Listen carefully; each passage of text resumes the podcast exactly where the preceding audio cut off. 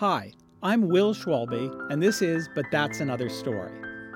I've been thinking a lot about biceps recently, in part because spring is finally here. It was a long winter with three, yup, three nor'easters on the East Coast.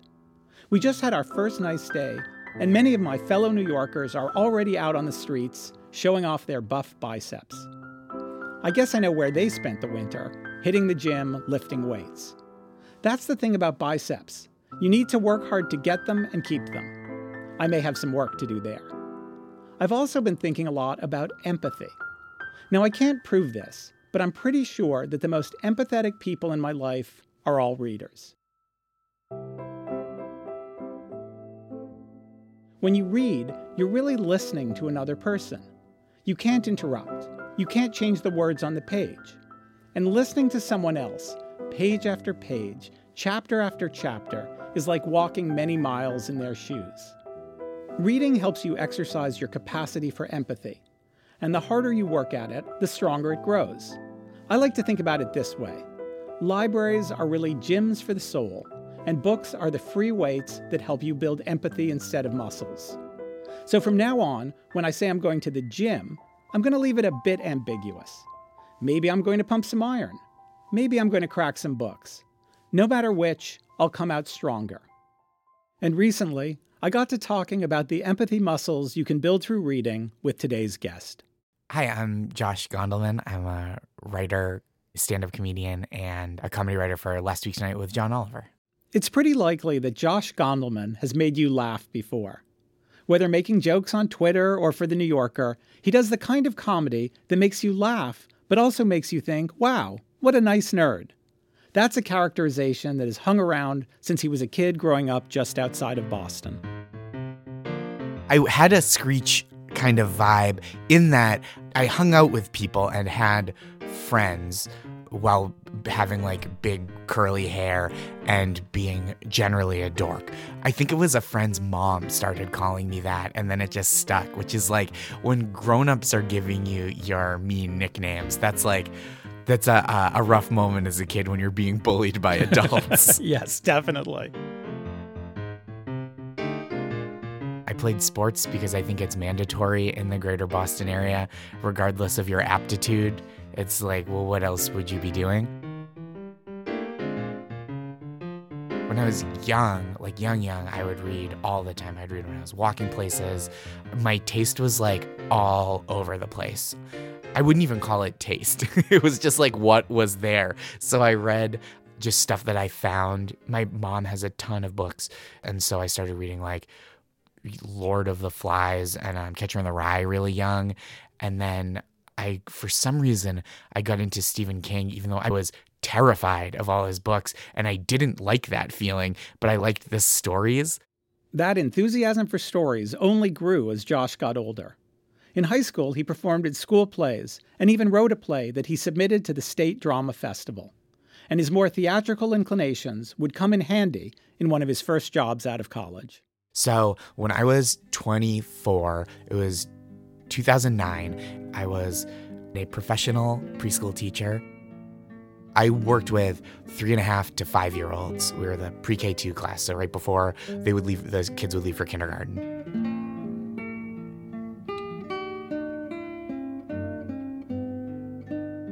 We would do a holiday play every year and a little graduation ceremony that I think we kind of scaled up when I got there because I was like, oh, this is something I could bring to the table because I wasn't, I'm not crafty.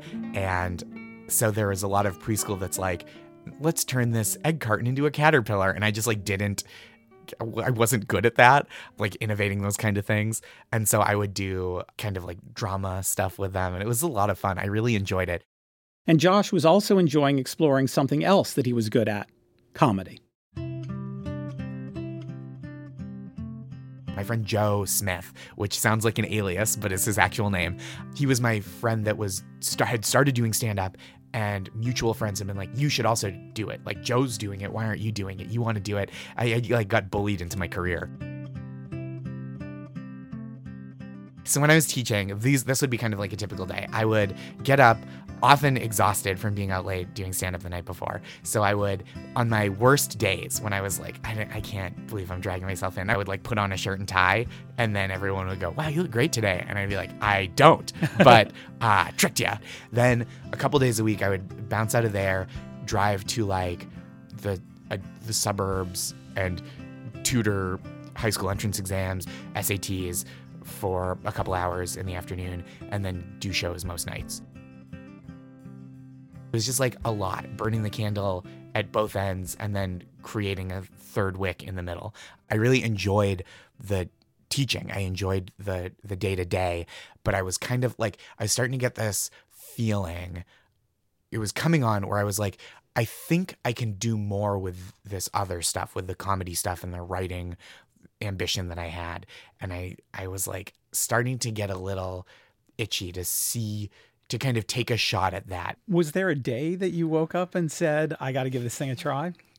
I think it just kind of was blossoming little by little. And I had friends that were kind of succeeding more. I had friends that had moved to New York, friends that had moved to LA. And 2009 was kind of like, it was almost the exact middle between professional and recreational. Josh decided to take a road trip across the country with a comedian friend, a sort of research and development mission for his comedy career. I wasn't like making a lot of money on this trip. I think the one weekend that I got paid for, I lost the check. And then by the time I went to deposit it, it was like no longer valid. so it was mostly like an investigation. To save up money for the trip, he moved back in with his parents briefly and found himself with a bit more time on his hands than usual. One thing I really like, but I never make the time to read, is like just giant books. And there was one book that had been recommended to him over and over again David Foster Wallace's Infinite Jest.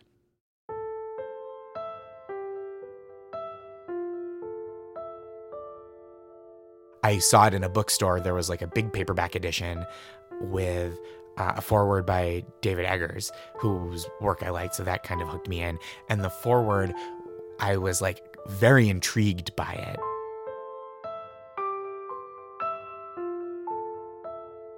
David Eggers wrote, I'm a writer, so normally when I read a book, even if it's something that I would never have thought to write or didn't have the technical ability to write, I, it, I would view it like uh, a mechanic looking at a car. Like you have the general ability to understand what makes it work and open it up and put it back together. And he said, when I read this book for the first time, it was like peering under the hood of a spaceship, essentially. I don't know what makes this go, but it's like a wondrous thing.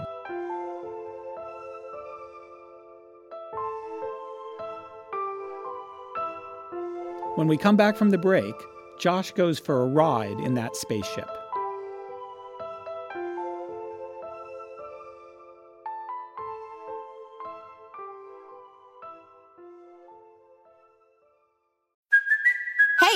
Cuoco for Priceline. Ready to go to your happy place for a happy price? Well, why didn't you say so? Just download the Priceline app right now and save up to 60% on hotels. So, whether it's Cousin Kevin's Kazoo concert in Kansas City, go Kevin, or Becky's Bachelorette Bash in Bermuda, you never have to miss a trip ever again. So, download the Priceline app today. Your savings are waiting. Go to your happy place for a happy price.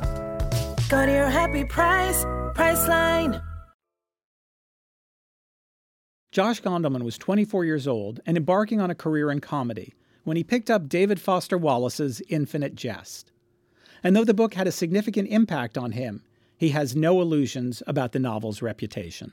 When we asked you to, to choose a book to talk about, Yeah. a book that Oh, changed yeah. you or, or moved you or affected your life, you were a little hesitant. Yeah, well, to it choose feels like such Jest. a uh, it feels like such a cliche, just like such a like bald white guy with glasses being like of course I like that and of course I've seen they might be giants live in concert several times and of course my Jewish friends and I were very into the Wu Tang Clan in our early teens and continuingly. It just feels like one of those things. It's like, oh yeah, obviously. The novel is a sprawling story set just outside of Boston, near where Josh used to live. There are many intersecting plots. There's a tennis academy, there's a rehab facility, there's some radical Canadian politics, but it's perhaps best known for its elaborate endnotes. But Josh says those aren't what he remembers most about Infinite Jest.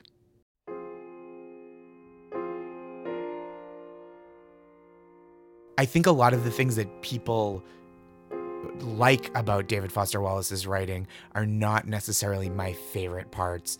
I think people get really into how much of a virtuoso he is, which I think is true. And I think it's like really dazzling. But the way that people get wrapped up in that is maybe what gives it kind of the like, oh, of course I'd say that. But I think there's like so much heart and heartbreak in Infinite Jest that people don't talk about as much. And it really like moved me.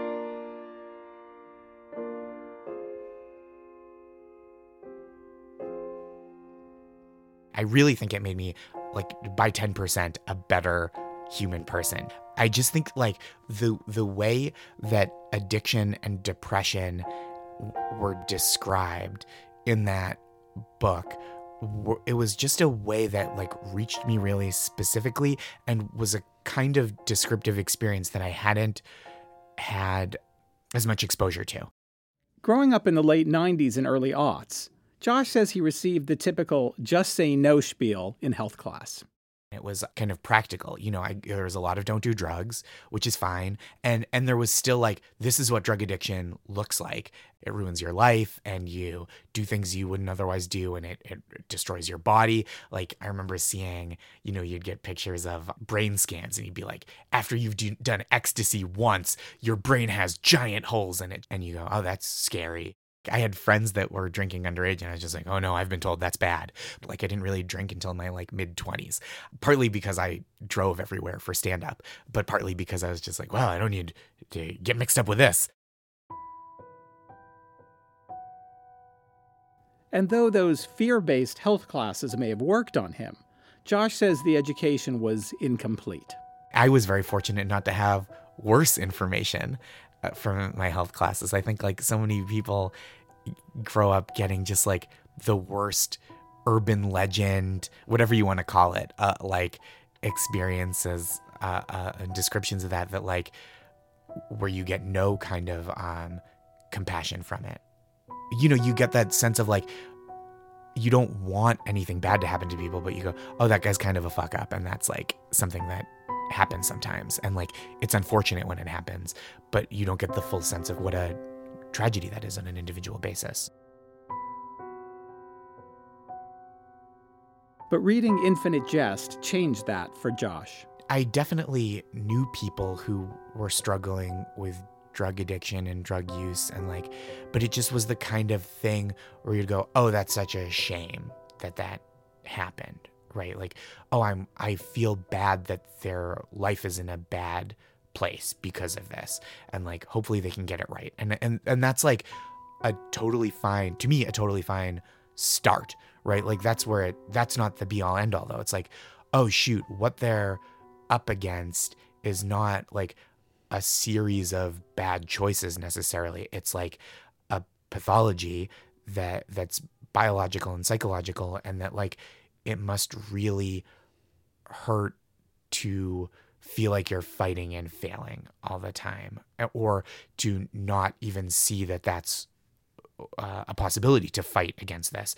Certainly i've i've lost classmates um, one recently you, you know people that i'm often people that i've been out of touch with but you see on facebook and you're like oh shit man i used to go to you know we'd have a half day from school and we would go to burger king together in a group and like and and it's like I feel more even more than like the sadness of the loss because we're not we haven't been close but like just a, a real um ability to sympathize with like the conditions that led to that.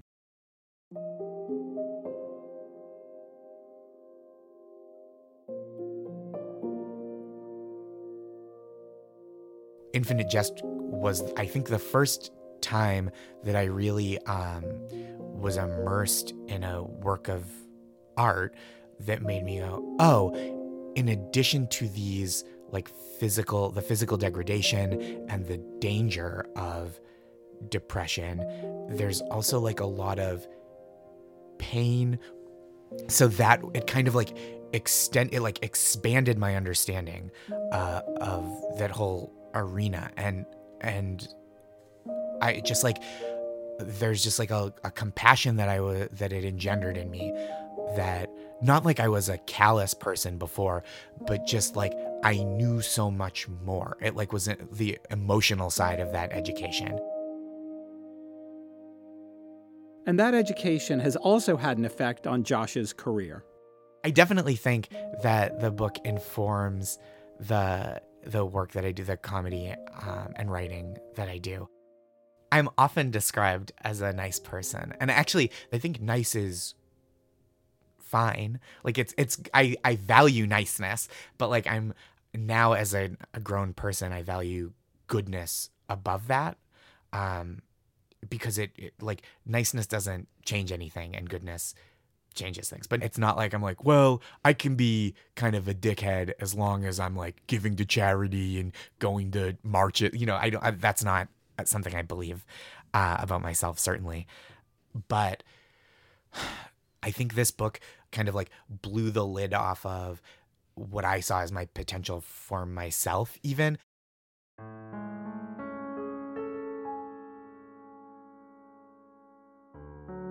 I think my jokes were nice and I they were probably cleaner back then. When I started, I probably cursed less and talked about sex less or, you know, adult themes. But I think that reading Infinite Jest kind of was part of the progression from going to like clean to like more sincere and more open hearted comedy.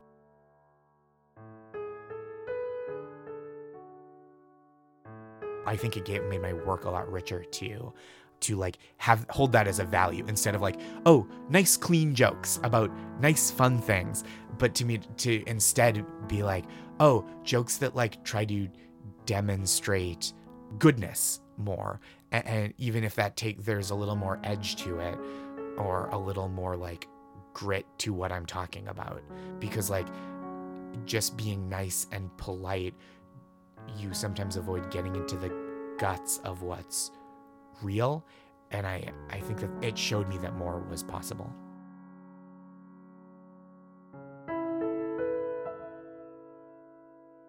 If it seems daunting and the reputation I and the reputation is that it's like opaque and there's no point of entry. I think it's a very pleasurable reading experience and a very worthwhile reading experience in a in a heart way and not just like uh, a masturbatory intellectual like I read the longest book with the least satisfying uh storylines you know like I, I don't have a lot of stake in that i like when things kind of uh I want everything. I told my wife this recently. I was like, I just want everything to be born to run. like, I just want everything to be like big and full of feelings and like get stuck in your head and fun. And, and I and this book like pushed all my buttons in a way that people don't give it credit for being those things. So this is the Bruce Springsteen Born to Run of novels. Yeah, it's like big and everything's in it and it's sax yeah, like and then bells, you're like, who does bells?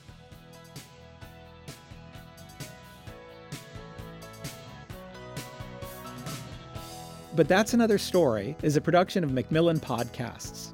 Thanks to Josh Gondelman. You can find him on Twitter at Josh Gondelman and hear his jokes every Sunday on Last Week Tonight with John Oliver. If you're enjoying our work, please be sure to rate and review the show on iTunes. It really helps others discover the program. And be sure to subscribe on Apple Podcasts, Stitcher, or wherever you listen. If there's a book that changed your life, we want to hear about it.